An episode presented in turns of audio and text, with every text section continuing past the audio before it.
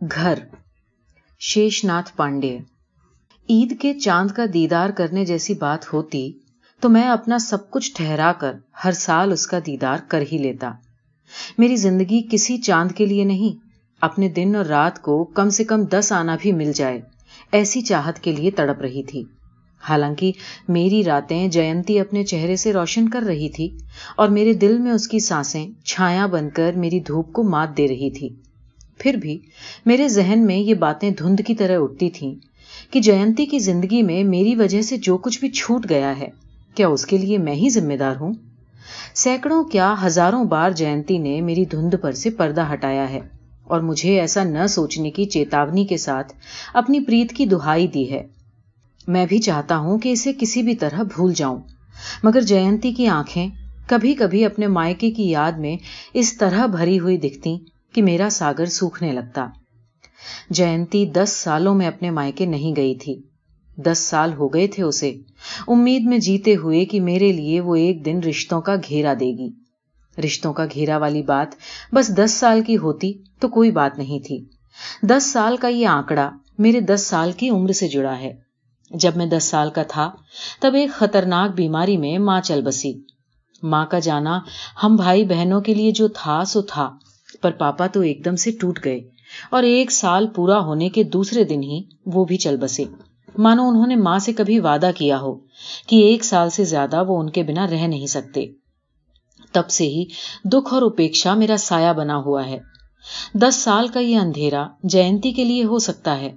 میں تو تب سے ہی دھرتی کے نیچے رہ رہا تھا۔ گھر میں بھیا سب سے بڑے تھے۔ ان کے نیچے تین بہنیں اور سب سے چھوٹا بھائی، میں۔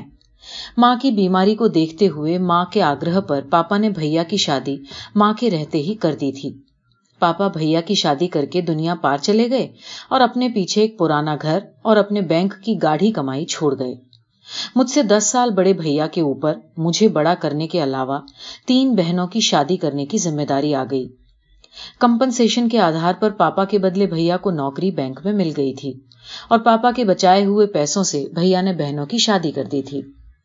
میں بھیا کی کمائی پر بڑا ہو رہا تھا اور میرے ساتھ بھیا کے دو لڑکے بھی بڑے ہو رہے تھے۔ کچی عمر میں ذمہ داری کی وجہ سے بھیا کی سمجھداری بڑھ گئی تھی، جس میں بھابھی نے گھر کی مالکن بن کر ان کی سمجھداری میں دنیا داری کا رنگ بھر دیا تھا۔ ان سب کے بیچ میں نے ہائی اسکول پاس کر لیا اور اتنا سیاح ہوتا جا رہا تھا کہ بھیا کے کپڑے مجھے فٹ ہونے لگے۔ میں کپڑے کا شوقین کبھی رہا نہیں۔ پھر بھی دیپاولی، چھٹ، ہولی جیسے بڑے تیوہاروں پر پاپا نے جو اپنی پسند کے کپڑے خریدنے کا چلن بنا رکھا تھا، اس سے ان افسروں پر ایسی چاہت بنی رہتی۔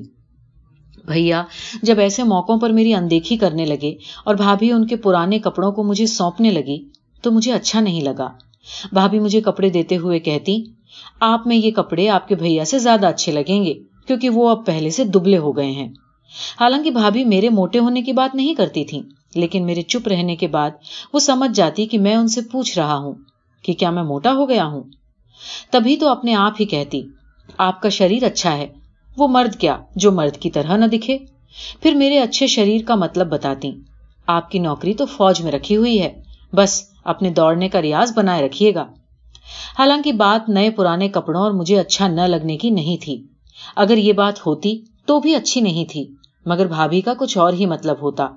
وہ ہمیشہ ہر بات میں گھر کی ذمہ داری اٹھا رہے بھیا کے سنگرشوں کو بیچ میں لے آتی، بہنوں کی شادی کرنے کا احسان جتاتی اور کرکٹ کھیلنے کی وجہ سے مجھے ایک دم ناکارا کے روپ میں دیکھتی۔ اتنا ہی نہیں، وہ بار بار میرے ماں باپ نہ ہونے کا احساس کراتی۔ ان کا ماننا تھا کہ جس کے ماں باپ نہ ہو، اسے کھیل ویل، گھومنے پھرنے سے دور ہی رہنا چاہیے۔ ان کا ماننا کتنا صحیح تھا یا غلط، یہ تو میں نہیں جانتا۔ لیکن یہ بات میرے دل میں گھر کرنے لگی تھی کہ ماں باپ ہوتے تو گھومنا پھرنا کھیلنا کودنا صحیح ہوتا۔ یہ باتیں جب میرے من میں اٹھنے لگی تو بھیا، بھابھی اور بہنوں کے بیچ رہتے ہوئے جن مرے ہوئے ماں باپ کو میں بھول گیا تھا، وہ پھر سے یاد آنے لگے تھے۔ جب بھیا سمجھدار ہو رہے تھے اور بھابھی ان میں دنیا داری بھر رہی تھی اور میری تینوں بڑی بہنیں بھیا، بھابھی کے کہنے پر مجھے سمجھائش کی چٹھیاں لکھا کرتی، تب میں چیزوں کو یاد کرنے میں وشواس کرنے لگا تھا۔ وہ احساس جو دس سال کی عمر سے ہی ماں باپ کے نہ رہنے سے رکت ہو گیا تھا، میں اسے بھرنے کے پیچھے پڑ گیا۔ میں پھر سے دس سال چھوٹا بچہ بن کر ان اسمرتیوں میں ڈوبنے اترانے لگا۔ پاپا جب بنارس سے گاؤں آتے تو ان کے ساتھ گنگا کنارے ٹہلنے جاتا، مکئی کی بالیوں پر بیٹھے توتوں کو اڑاتا۔ نیل کنٹھ اور پنڈکوں کے پیچھے بھاگتا۔ وہ مجھے اپنے گمچھے سے پگڑی باندھتے اور میں ان کے ہاتھ سے لاٹھی لے کر اپنے کندھوں پر رکھتا اور باہ بھانجتے ہوئے گھر آتا۔ میں سب کچھ سے بے پرواہ گھر آ کر کبھی ماں تو کبھی پاپا کا ہنستا ہوا چہرہ دیکھتا۔ یادیں میری پڑھائی کو کھا رہی تھیں، پھر بھی مجھے ان میں ڈوبے رہنا اچھا لگتا۔ جب انٹر میں جیسے تیسے پاس ہوا، تب پتا چلا کہ اچھا لگنے اور نہ لگنے کے پرے ایک زندگی ہوتی ہے۔ جس کا داؤں کبھی خالی نہیں جاتا۔ میری یہ دھارنا تب اور صحیح ثابت ہوئی جب بھیا نے آ کر فرمان سنایا کہ تمہاری اس طرح سے پڑھائی رہی تو میں اب اور سنبھال نہیں پاؤں گا۔ حالانکہ میں اپنی اس طرح کی پڑھائی کو اس طرح کی پڑھائی میں بدلنا چاہتا تھا، لیکن فوج میں جا کر جلدی نوکری نہیں کرنے سے ناراض بھابھی نے جب سجھاؤ کے لہجے میں یہ آدیش دیا کہ آج کل تو لڑکے ٹیوشن پڑھا کر اپنی پڑھائی کرتے ہیں، تب میں نے سوچا کہ جب بات اتنے تک آ ہی گئی ہے تو پڑھائی کو اس طرح کرنے کے بجائے اس طرح ہی کرتے ہیں اور اپنے گھر کی یادوں کا پھر سے سفر کرتے ہیں۔ بنارس سے میرا گاؤں بس چالیس کلو میٹر کی دوری پر تھا۔ اس وجہ سے یہ شہر بڑا ہونے کے بعد بھی بہت چھوٹا لگتا۔ مگر جب ٹیوشن پڑھا کر پڑھنے کی بات آئی تو میرے لیے بنارس دنیا کا سب سے بڑا شہر لگنے لگا۔ مرتا کیا نہ کرتا، مجھے یادوں میں جینا اچھا لگنے لگا تھا۔ اور اپنے اس اچھا لگنے کے لیے ٹیوشن پڑھانا میں نے شروع کر دیا۔ ہر کام کی طرح میری شروعات بالکل اچھی نہیں رہی اور میں ہار کر بھیا بھابھی کے پیر پکڑ لینا چاہتا تھا کہ مجھے کچھ اور دن سنبھال لو۔ بھیتر سے بہت زور کا ابال آتا کہ بھیا بھیا ہی نہیں ہوتا۔ پاپا کے بعد پاپا بھی ہوتا ہے۔ اس لیے جیسے پاپا کی پیٹھ پر لد جایا کرتا تھا، ویسے ہی اپنی خواہشوں کے لیے بھیا کی پیٹھ ہی صحیح جگہ ہے اور مجھے اس پر لد جانا چاہیے۔ مگر اپنی زندگی کو سنگھرشہین بنانے کے لیے بھیا بھابھی کے پیروں پر گرنے کی بات دل سے نکل نہیں پا رہی تھی۔ ہمت جواب دے رہی تھی اور مجھے ہمت سے یاری کرنی تھی۔ اس لیے اپنی اس استھتی کو میں تین ماہ تک ٹالتا رہا۔ کسی بھی کٹھن کام کو کرنے سے پہلے میں کانپ جایا کرتا تھا اور ٹیوشن پڑھا کر پڑھنا میرے لیے بہت کٹھن ہوتا جا رہا تھا۔ میں کانپتا ہوا اپنے گھر کو اسمرتیوں میں نیا کر رہا تھا۔ ایسے میں میں جن یادوں کے سہارے جی رہا تھا، وہ یادیں چٹکنے لگی اور میرے نئے گھر میں دراریں پڑنے لگی اس لیے پرانے گھر کو دیکھنے گاؤں چلا گیا۔ سوچا تھا کہ بھیا بھابھی میرے خرچ کو لے کر کچھ بات کریں گے، لیکن چار دن بعد جب میں بنارس آنے لگا تو بھابھی نے بس مسکراتے ہوئے پوچھا کہ پھر کب آئیں گے؟ اس سمے میں کچھ کہتا تو شاید رو پڑتا۔ میں محسوس کر رہا تھا کہ میں اگر رو دیا تو ایک اسادھیہ خواہش حاصل ہو جائے گی۔ لیکن مجھے کچھ حاصل نہیں کرنا تھا۔ مجھے تو بس ایک گھر چاہیے تھا جسے میں بنا رہا تھا، جس میں دراریں پڑ رہی تھی اس لیے میں چپ رہا اور مسکرانے بھر کی کوشش کی۔ بھابھی کی گود میں ان کا چھوٹا لڑکا، جس کی عمر گود میں کھیلنے کی نہیں تھی، پھر بھی کھیل رہا تھا۔ اور بھابھی اس کے بالوں میں ہاتھ پھیرتے ہوئے کچھ بول رہی تھی مثلاً، صحت کا دھیان رکھیے گا، دوستوں پر پیسہ مت اڑائیے گا۔ اب تو آپ کو سمجھ میں آ ہی گیا ہوگا کہ گھر کا کھانا ایسے ہی نہیں بنتا۔ دیکھیے میرے ہاتھ کتنے بھدے ہو گئے ہیں۔ بھابھی کی ایسی باتوں سے میں دکھی ہونے کا عادی ہو گیا تھا۔ پر نہ جانے کیوں بھابھی کے چہرے میں میں نے اپنی ماں کو پہلی بار اتنی تیورتا سے دیکھا تھا۔ یادوں میں جینے کی عادت پڑ جانے کے بعد یہ پہلا اوسر تھا جب بھابھی کو دیکھتے ہوئے میں ماں کو بھول جانا چاہتا تھا۔ میری تیور اچھا ہوئی کہ میں جا کر بھابھی سے لپٹ جاؤں۔ لیکن بھابھی نے اتنی لائنیں کھینچ رکھی تھی کہ میں ایسا نہیں کر پایا۔ لکیریں موٹی ہوتی جا رہی تھیں۔ پھر بھی میری تڑپ کم نہیں ہو رہی تھی۔ اپنے بھتیجے کے ہاتھوں میں تھوک ملنے کے لیے جیسے جیسے بھابھی اور بھتیجے کے قریب جا رہا تھا، ویسے ویسے ان یادوں کے قریب چلا گیا جہاں میں اپنی ماں کی گود میں بیٹھا ہوا ہوں اور وہ میرے بالوں کو سنوار رہی ہے۔ میری آنکھیں بھر آئی تھیں۔ میں نے آنسو کو تھام رکھا تھا کہ کہیں میرے نئے گھر کی درار پڑی دیواروں میں سیلن نہ آ جائے۔ رلائی رلائی ہوتی ہے۔ جو کہیں ہوتی نہیں، بس آتی ہے۔ بس وہ آ نہ جائے، اسی لیے بھابھی کے پاس جاتے ہی مجھ سے رہا نہیں گیا۔ اور میں اپنے بھتیجے کے ہاتھوں میں تھوک ملنے کے بجائے میں نے بھابھی کے ماتھے کو چوم لیا۔ مجھے لگا کہ ماں باپ کے دنیا پار چلے جانے کے بعد میں دھرتی کے اندر چلا گیا تھا۔ اب باہر آ گیا ہوں۔ مگر بھابھی نے چومنے کو چومنے کی طرح ہی لیا۔ وہ ہلکی گھبراہٹ کے ساتھ اپنے بیٹے کو اٹھاتے ہوئے کھڑی ہو گئی پھر میری طرف انمنے ڈھنگ سے دیکھ کر کہنے لگی آپ سیانے ہو گئے ہیں۔ میری بات مانے ہوتے تو اب تک آپ فوج میں نوکری کر رہے ہوتے۔ پھر میں اپنے سے بھی سندر لڑکی چھانٹ کر آپ کی شادی کروا دیتی۔ تب آپ کو میری طرف ایسے دیکھنے کی ضرورت نہیں ہوتی۔ میں سن رہ گیا۔ اس سن ہونے نے میرے خون کو جما دیا تھا۔ میں کہنا چاہتا تھا کہ نہیں بھابھی، نہیں، آپ غلط سوچ رہی ہیں۔ لیکن میں تو عرصے بعد دھرتی کے نیچے سے آیا تھا۔ اور دنیا پار جانے کے بعد بھی اس دنیا میں ماں کے ماتھے کو چوما تھا۔ اس لیے غلط صحیح کی بات کرنا مجھے گھرنا جیسا لگا۔ میں نے اس آروپت چمبن کو اپنی اسمرتیوں میں جذب کیا اور میں بنارس چلا آیا۔ سمے بیتتا گیا اور میرے ساتھ دو اچھی چیزیں ہوئیں۔ مجھے اب ٹیوشن والا کٹھن کام کرنے میں مزہ آنے لگا۔ میں نے ایک کوچنگ کھول لیا۔ گھر سے پیسہ بھلے ہی نہیں ملتا۔ میرے مکان مالک کے پاس بھیا بھابھی کا فون ضرور آتا۔ وہ میرے حال چال لے کر مجھے زندہ پا کر خوش ہو جاتے۔ لیکن گاؤں آنے کے لیے کبھی نہیں کہتے۔ اس بیچ مجھے فون آیا کہ بھیا اپنے حصے کی زمین بیچ رہے تھے۔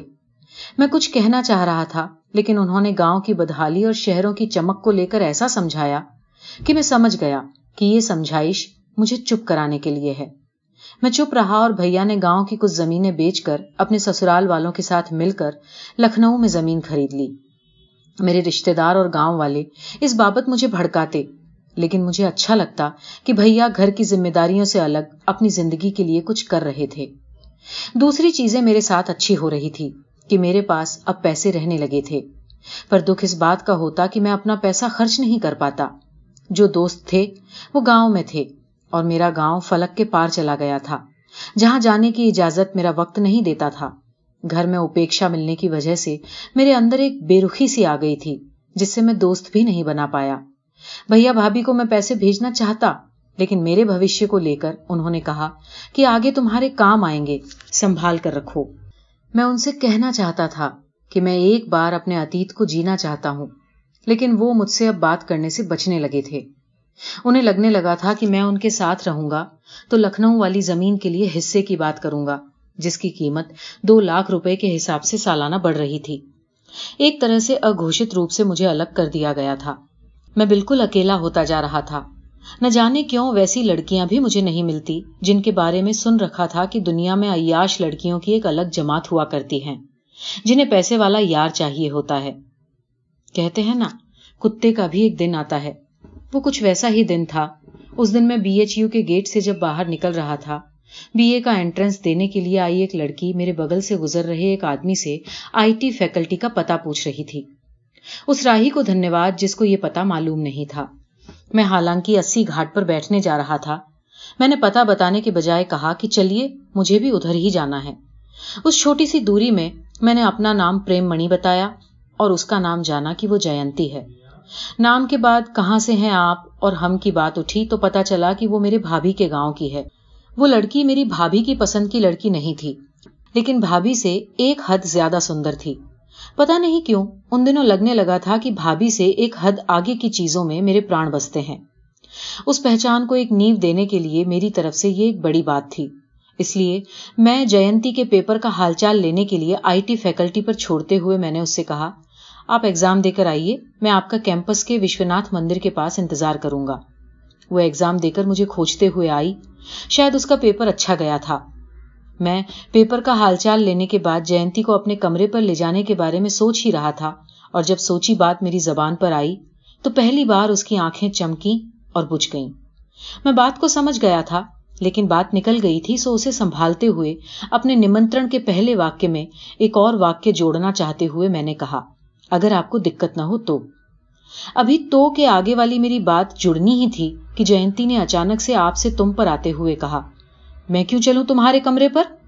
اس کے بہیو میں ہوئی اس اچانک تبدیلی کو دیکھ کر مجھے حیران ہونا چاہیے تھا اور گھبرانے کی حد تک گھبرانا چاہیے تھا اور اپنے پیروں کے نیچے کی زمین تلاشنی تھی، لیکن ایسا کچھ بھی مجھے محسوس نہیں ہوا، کیونکہ میں بھابھی دوارا چومنے کو چومنا ہی مانتے ہوئے دیکھ چکا تھا۔ اس لیے بھابھی والے احساس سے برعکس جینتی کا آپ سے تم پر آنا، بھیڑ بھرے راستے میں کسی سے سوبھاوک طور پر ٹکرانے سے کچھ زیادہ نہیں تھا میرے لیے۔ اس لیے جینتی کے جواب میں حکلاتے اور ہچکچاتے یہ دلیل دینا کہ آپ میری بھابھی کے گاؤں کی ہیں۔ کچھ تو آدر کرنا چاہیے۔ ایسی دلیل کے بجائے میں نے بنا مرچ مسالہ لگاتے ہوئے ہلکی مسکان کے سہارے اس سے کہا، چائے پینے کے لیے، اور کس لیے؟ اس بات پر اس کی بجھی آنکھیں ایک بار اور چمکی اس نے ایک بار ادھر ادھر دیکھا۔ آس پاس چائے کی دکانیں سجی ہوئی تھی اور لوگ بھی ویسے بھرے ہوئے تھے۔ کچھ پل دیکھنے اور سوچنے کے بعد اچانک سے وہ تم سے پھر سے آپ پر آ گئی۔ چلیے، آپ کے یہاں چائے پینا ہی اچھا ہوگا۔ چائے بناتے ہوئے میں ہوا کے جھونکے سے بار بار بند ہو جا رہے دروازے کو بار بار کھولتا، تاکہ بند کمرے کی فینٹسی کمرے میں نہ رہ جائے اور جینتی میرے بارے میں سوچنے کے علاوہ اور کچھ نہ سوچ پائے۔ پھر بھی اس نے میرے کمرے پر بہت ڈرتے ہوئے چائے پی۔ میں اسے چھوڑنے گیا تو وہ خوش تھی۔ میں نے اس خوشی کو اس دن کچھ اور سمجھ لیا۔ لیکن اس کے بعد میں اس نے مجھے بتایا کہ اس دن میں اس لیے خوش تھی کہ تم نے مجھے صحیح سلامت چھوڑ دیا تھا۔ ہم ایک ہی جاتی کے تھے، پھر بھی پریم ہمارے سماج میں حیثیت اور ماں باپ کی گٹری میں ہی بندھے ہوئے ہوتے تھے۔ اس لیے جب جینتی اور میں نے شادی کرنے کی بات کی، تو جینتی کے گھر میں وبال ہو گیا۔ جینتی کے گھر والوں نے میرے بارے میں پتا کیا، تو پتا چلا کہ لڑکے کے پاس گاؤں میں بچے پرانے گھر کے علاوہ کچھ بھی نہیں۔ جو بھی ہے، سب اس کے بھیا کے پاس۔ بھابھی جینتی کے گاؤں کی تھی اور بھیا اس گاؤں کے داماد، اس لیے میرے انیتک کرم کے برعکس بھابھی کو اپنا نئیہر راس آیا اور بھیا نے داماد گری کا نمک ادا کیا۔ دونوں جینتی کے پریوار کی ساموہک تصویر میں شامل ہو گئے اور ہم دونوں کو کسی بھی تصویر میں ایک ساتھ نہیں دیکھنا چاہا۔ ایک کہاوت ہے کہ دوست تو دوست بھگوان دشمن کو بھی بیوقوف نہ بنائے، اس لیے بھابھی کی سمجھداری میرے حق میں چلی گئی۔ ورنہ میں نے تو جب سے جینتی کے پاپا کی دھمکی سن رکھی تھی، تب سے ہی میری طرف دیکھ لینے والا ہر آدمی مجھے ہتھیارا دکھائی دینے لگا تھا۔ میری کالی کرتوت سے بھابھی کسی کچ کچ میں نہ پڑ جائیں اور ان کے مائکے والے جینتی کے گھر والوں سے کچھ انبن نہ کر بیٹھے اس لیے سب کو سمجھا دیا کہ باندھی تو گائے ہی جاتی ہے۔ سانڈ کو کہیں بندھا ہوا دیکھا ہے کسی نے؟ ہو ہلا کرنے سے اچھا ہوگا کہ عزت بچائی جائے اور بگڑے کو بنایا جائے۔ اس لیے میں اپنے گناہ کے ساتھ پریدھی میں چلا گیا، مگر گائے کو پھر سے باندھا گیا، اسے سمجھایا گیا، پیٹا گیا۔ سرکاری نوکری والے لڑکے سے شادی طے کر دی گئی۔ مگر جینتی گائے ہو، تب تو بندھی رہے۔ اس کے پاس چار پیروں کے بجائے دو ہی پیر تھے، لیکن دو ہاتھ زیادہ تھے، جو کنہیں اور دو ہاتھوں سے ملنے کے لیے بے چین رہتے تھے۔ جینتی میرے پاس چلی آئی اور اپنی بیسوں انگلیوں کو میری بیسوں انگلیوں میں پیرونے لگی۔ میرا گھر تو چھوٹ ہی گیا تھا۔ جینتی کے اس فیصلے نے جینتی کے گھر کو بھی چھڑا دیا۔ میں نے جس نئے گھر کی کلپنا کر رکھی تھی، وہ سمے کے ساتھ اتنا ایکاکی ہو جائے گا، مجھے نہیں پتا تھا۔ میرے حال چال کی خبر کبھی کبھار بھیا بھابھی لے لیا کرتے تھے، لیکن جینتی کو پوچھنے والا کوئی نہیں رہا۔ بھابھی میری اتنی شب چنتک ہو گئی تھی کہ وہ مجھ سے جتانے کی کوشش کرتی کہ آپ کو اس لڑکی نے بہکا دیا۔ نہیں تو آپ کی شادی ایسی ہوتی کہ دنیا دیکھتی۔ شاید اسی لیے جینتی کو وہ دیکھنا نہیں چاہتی۔ جینتی نے مانو زندگی کے ہر نقطے کو پہچان لیا تھا اور اس لیے ایسی سہولیتوں سے بچنے کی کوشش کرنے لگی۔ اسے پڑھنا اور آگے بڑھنا اچھا لگتا، لیکن جب گلیاں ہولی کے رنگوں سے بھر جاتی، دیوالی میں دیواریں روشنی پر کھڑی نظر آتی اور چھٹ میں سارا شہر دیوں پر چلتا نظر آتا، تو اس کی آنکھوں کے کوروں میں پیاسے بادل کی نمی ڈھلکنے لگتی۔ سمے بیتتا جا رہا تھا۔ لیکن آنے والے ہر سمے میں کچھ ادھورا بیت جانے کی کشش ساتھ چلتی۔ پھر بھی ہم خوش رہنے کی کوشش کرتے۔ جینتی مجھے میرے گھر کے نام منا سے پکارتی اور میں اسے چلنی پکارتا جو اس کا گھر کا نام تھا۔ کبھی وہ میری بھیا بنتی تو کبھی بھابھی، تو کبھی اپنی ماں تو کبھی کچھ اور۔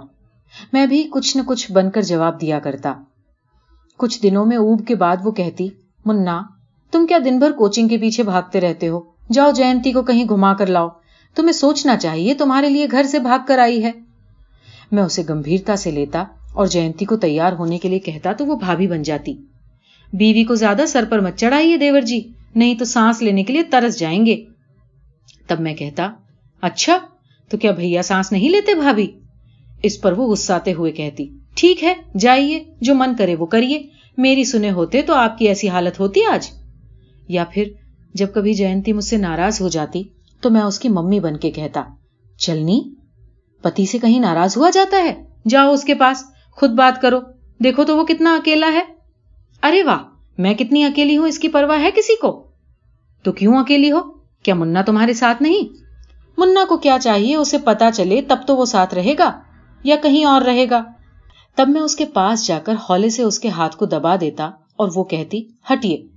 مجھے ہر سمے کا آپ کا یہ مزاق اچھا نہیں لگتا۔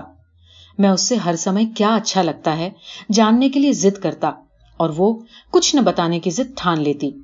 اتنے میں ہم اتنے قریب آ جاتے کہ فلک کے پار چلے جاتے اور صبح میں ہماری انگلیاں پھنسی ہوئی ملتی۔ کبھی کبھی کی ناراضگی اور ہر بار کی قریبی سے ہم جی رہے تھے، لیکن اپنے اپنے گھروں کی یاد مرنے سے کم نہیں اکھرتی اور اسی بیچ ہمارے بیچ ایک ننھی پری آ گئی۔ جینتی کے چار بھائی بہنوں کی شادی ہوئی۔ بھتیجے کا منڈن ہوا، نئے گھر کا پرویش ہوا، پھر بھی جینتی کبھی نہیں بلائی گئی۔ جینتی نے پہلی بار میں ہی جب اس کی چھوٹی بہن کی شادی میں اسے نہیں بلایا گیا، تو خود یہ فیصلہ کر لیا کہ وہ اب اپنے مائکے جانے کی بات خود کبھی نہیں کرے گی۔ لیکن مجھے گاؤں چاہیے تھا، گھر چاہیے تھا، ڈھیر سارے رشتے چاہیے تھے۔ پھر میں نے سنا، اور بھیا کے معاملے میں دیکھا بھی تھا۔ کہ ساس سسر اپنے داماد کو بیٹے جیسا پیار کرتے ہیں۔ اس لیے ہمیشہ میں جینتی کو مائکے جانے کی بات کرتا اور فون کرواتا رہتا، جس کی وجہ سے وہ ہر بار اپنے کیے ہوئے فیصلے کو ٹالتی رہتی۔ فیصلے کو ٹالنے سے اسے خوشی ملتی اور میں یہ سمجھنے سے نہیں چوکتا کہ اس خوشی میں وہ میری خوشی سے زیادہ اپنے مائکے جانے کی خوشی محسوس کرتی۔ تب مجھے کچوٹ سی اٹھتی کہ جو گھر مجھ سے چھن گیا ہے اور جس کا دکھ مجھے سالتا رہتا ہے پھر کیسے میں نے جینتی کو بھی ویسے ہی دکھ میں ڈال دیا؟ تب تو ویسا لگتا جیسے بخار کی تیکھائی میرے سواد پر جم جاتی۔ جب احساس ہوتا کہ میں نے جینتی سے پیار کیا تھا یا اپنے اکیلے پن سے تنگ آ کر اپنے نئے گھر کی نیو کے لیے اسے استعمال کیا تھا۔ بہت سہمتے ہوئے جینتی سے جب ایسی باتیں کرتا تو وہ چہک جاتی کہ پیار جو ہوتا ہے تو ہوتا ہوگا۔ تم نئے گھر کے لیے فلک کے پار جا رہے ہو، اس میں میں بھی تمہارے ساتھ جانا چاہتی ہوں، بس۔ اور کسی پیار کے ہونے کی باتیں مت کرنا۔ زندگی میں جو محاورے آتے ہیں، ان کے ارتھ دیر سے کھلتے ہیں، اور جب وہ کھلتے ہیں، تو زندگی محسوس ہونے لگتی ہے۔ میں کوچنگ سے اوب گیا تھا اور چیزوں کو مینج کرتے کرتے تھک گیا تھا۔ اس لیے جالندھر کے ایک پرائیویٹ کالج میں میتھس کا لیکچرر بن کر چلا گیا۔ ابھی ایک سال بھی کام نہیں کیا تھا کہ دلی کے سرکاری مگر اچرچت کالج میں لیکچرر بن گیا۔ یہ خبر بھیا بھابھی کے پاس بھی پہنچی اور جینتی کے گھر بھی۔ جو بھی ہو، میرا وقت آ گیا تھا۔ بھیا کے بچے بڑے ہو رہے تھے اور انہیں اونچی شکشا کے لیے بہت سے پیسوں کی ضرورت تھی۔ بھابھی کو اور زمین لینی تھی جس کے لیے پیسے کم پڑ رہے تھے۔ میں نے اتنا کہا کہ پیسوں کے لیے میں جینتی سے بات کرتا ہوں۔ بھابھی کھڑ بھر کے لیے چپ ہو گئی لیکن بھابھی تو اپنی تھی ان کا چپ رہنا شوبھا نہیں دیتا۔ جب جینتی سے بات کرنی ہے تو تم کیا کرو گے؟ فون دو، میں ہی کرتی ہوں۔ میں نے فون جینتی کو دیا اور وہ میں میں میں اس میں مجھ سے کیا پوچھنا ہے؟ فون رکھنے کے بعد جینتی مجھ سے ناراض ہوئی۔ کہ تمہیں کیا لگتا ہے میں بھی ویسی ہوں؟ میں نے مزاق میں کہا ہاں تم بھی ویسی ہو۔ مزاق کی بات تھی، پھر بھی جھگڑے ہو گئے ہمارے بیچ۔ پھر ہم ایک دوسرے کے ممی، پاپا، بھیا، بھابھی سب کچھ بنے اور رات ڈھلنے کے بعد صبح ہماری انگلیاں پھنسی ہوئی پائی گئیں۔ بچی جب ہم سے بات کرنے لگی، ہماری سننے لگی اور ہمیں پریشان کرنے لگی، تو اب ہم بھیا بھابھی، ممی پاپا بننے سے بچنے لگے اور ہمیں لگا کہ ہم کچھ کھو رہے ہیں۔ ایک دن میں کالج کی اوچھی راجنیتی سے پریشان اپنے فلیٹ پر آیا کہ جینتی کی رلائی سنائی دی۔ جینتی کو گھر والوں نے بلایا تھا۔ جینتی پھپک پھپک کر رو رہی تھی اور میں اسے اس لیے چپ کرا رہا تھا تاکہ پتا کر سکوں کہ اس کے ساتھ مجھے بلایا گیا ہے کہ نہیں۔ وہ بہت مشکل سے چپ ہوئی۔ اس کے بعد کوئی میری خوشی کا حساب نہیں لگا سکتا تھا۔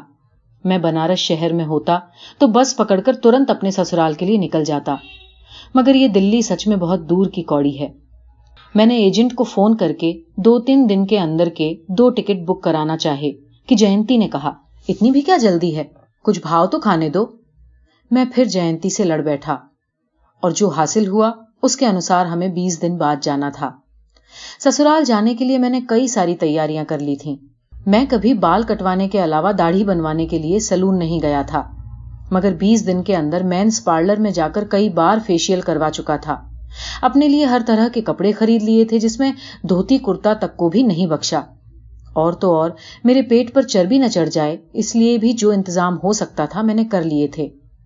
یہ تیاری صرف اپنے لیے نہیں تھی، جینتی کے لیے اور اپنی چار سال کی بچی کے لیے بھی ویسی ہی کی تھی۔ جینتی کے ہاتھ کہیں اور کھردرے نہ ہو جائیں۔ اس لیے زیادہ تر برتن میں ہی دھونے لگا۔ جینتی کے نہ نہ کرنے کے بعد بھی واشنگ مشین خرید لی۔ میں اپنے سسرال والوں کو ہر طرح سے جتا دینا چاہتا تھا کہ تمہاری بٹیا دنیا کے سب سے اچھے لڑکے کے ہاتھ میں ہے میں ایسا کروں بھی تو کیوں نہیں؟ آخر مجھے میرا گھر مل رہا تھا۔ جینتی میری خوشی کو لے کر سوال کرتی ہے اور اب میں ایک چلتا سا جواب کہ تمہاری خوشی میری خوشی ہے۔ نہ دے کر جب پوچھتا ہوں کہ کیوں تم اپنے مائکے جانے کو لے کر خوش نہیں ہو، وہ جواب پانے کی جگہ میرے اس سوال سے گھبرا جاتی ہے۔ اسے لگتا ہے کہ اس کی چوری پکڑ میں آ گئی ہے، یا پھر وہ ابھی بھی اس ڈر اور اپیکشا سے نکل نہیں پائی ہے۔ وہ بات بدل کے نکل جانا چاہتی ہے۔ میں بھی کچھ ایسا نہیں چاہتا کہ بیتی ہوئی باتوں کو پھر سے ادھیڑا جائے اور کہیں سے کوئی ایسا سرا نکل آئے جس سے میرے سسرال جانے پر پھر سے پانی پھر جائے۔ کچھ دنوں سے میرے سسر کی طبیعت خراب چل رہی تھی اور انہیں مرنے کا ڈر ستا رہا تھا۔ اوپر سے ان کے بیٹے اور بیٹیاں ان سے دور ہیں اور ان کے پاس نہ آنے کی سب کی اپنی کوئی مجبوری ہے۔ شاید اسی لیے انہیں اپنی نالائک بیٹی کو دیکھنے کی اچھا اچانک سے جاگ گئی۔ ایسا ہونے میں کچھ حد تک یہ بھی تھا کہ میں کوچنگ سنچالک سے کالج میں ایک لیکچرر ہو گیا تھا اور میری حیثیت بڑھ گئی تھی۔ جو بھی ہو، میں خوش تھا، بہت خوش۔ بس ایک چنتا ستا رہی تھی کہ میرے ساس سسر کہیں جینتی کو پا کر میری اندیکھی نہ کر دیں، کیونکہ میں نے ان کی بھولی بھالی بچی کو بہکا لیا تھا۔ میں نے سسرال کے احاطے میں داخل ہوتے ہی جینتی کو دیکھا۔ اس نے ہلکی سگا پنکھی رنگ کی ساڑی پہنی تھی۔ اس سے میں تھوڑا سشنکت تھا کہ اس رنگ میں اس کی اپیکشا والی اداسی کہیں باہر نہ آ جائے۔ میں نے جینتی کو اس بات کے لیے اشارہ کیا، پھر بٹیا کو ہنسانے کے لیے گدگدانے کی کوشش کی۔ مگر جینتی پھدکتی ہوئی گھر میں داخل ہو گئی۔ بھیتر سے اچانک چڑیوں کی چہچہاٹ جیسی دھونیاں آنے لگی۔ میں نے سسر جی کو پاپا پرنام کرتے ہوئے پاؤں چھوئے اور انہوں نے آشیرواد دینے کی بجائے کہا، پریم منی اچھا کیے کہ تم آ گئے۔ اور پھر انہوں نے اپنی پتنی کو آواز دی۔ وہ بھاگتی ہوئی آئی اور مجھے دیکھتے ہی اپنے بڑے لڑکے کا نام لیتے ہوئے کہا، یہ بٹو جیسا ہی ہے۔ میں کہنا چاہ رہا تھا کہ دس سال پہلے اگر آپ نے مجھے دیکھا ہوتا تو آپ کے پاس دس سال سے دو بٹو ہوتے۔ لیکن میں کچھ نہیں کہہ پایا۔ میرے اندر خوشی کی بھوریں اٹھ رہی تھیں۔ لیکن میں ابھی اپنی ماں کے ماتھے کو چوم کر کوئی رسک نہیں لینا چاہتا تھا۔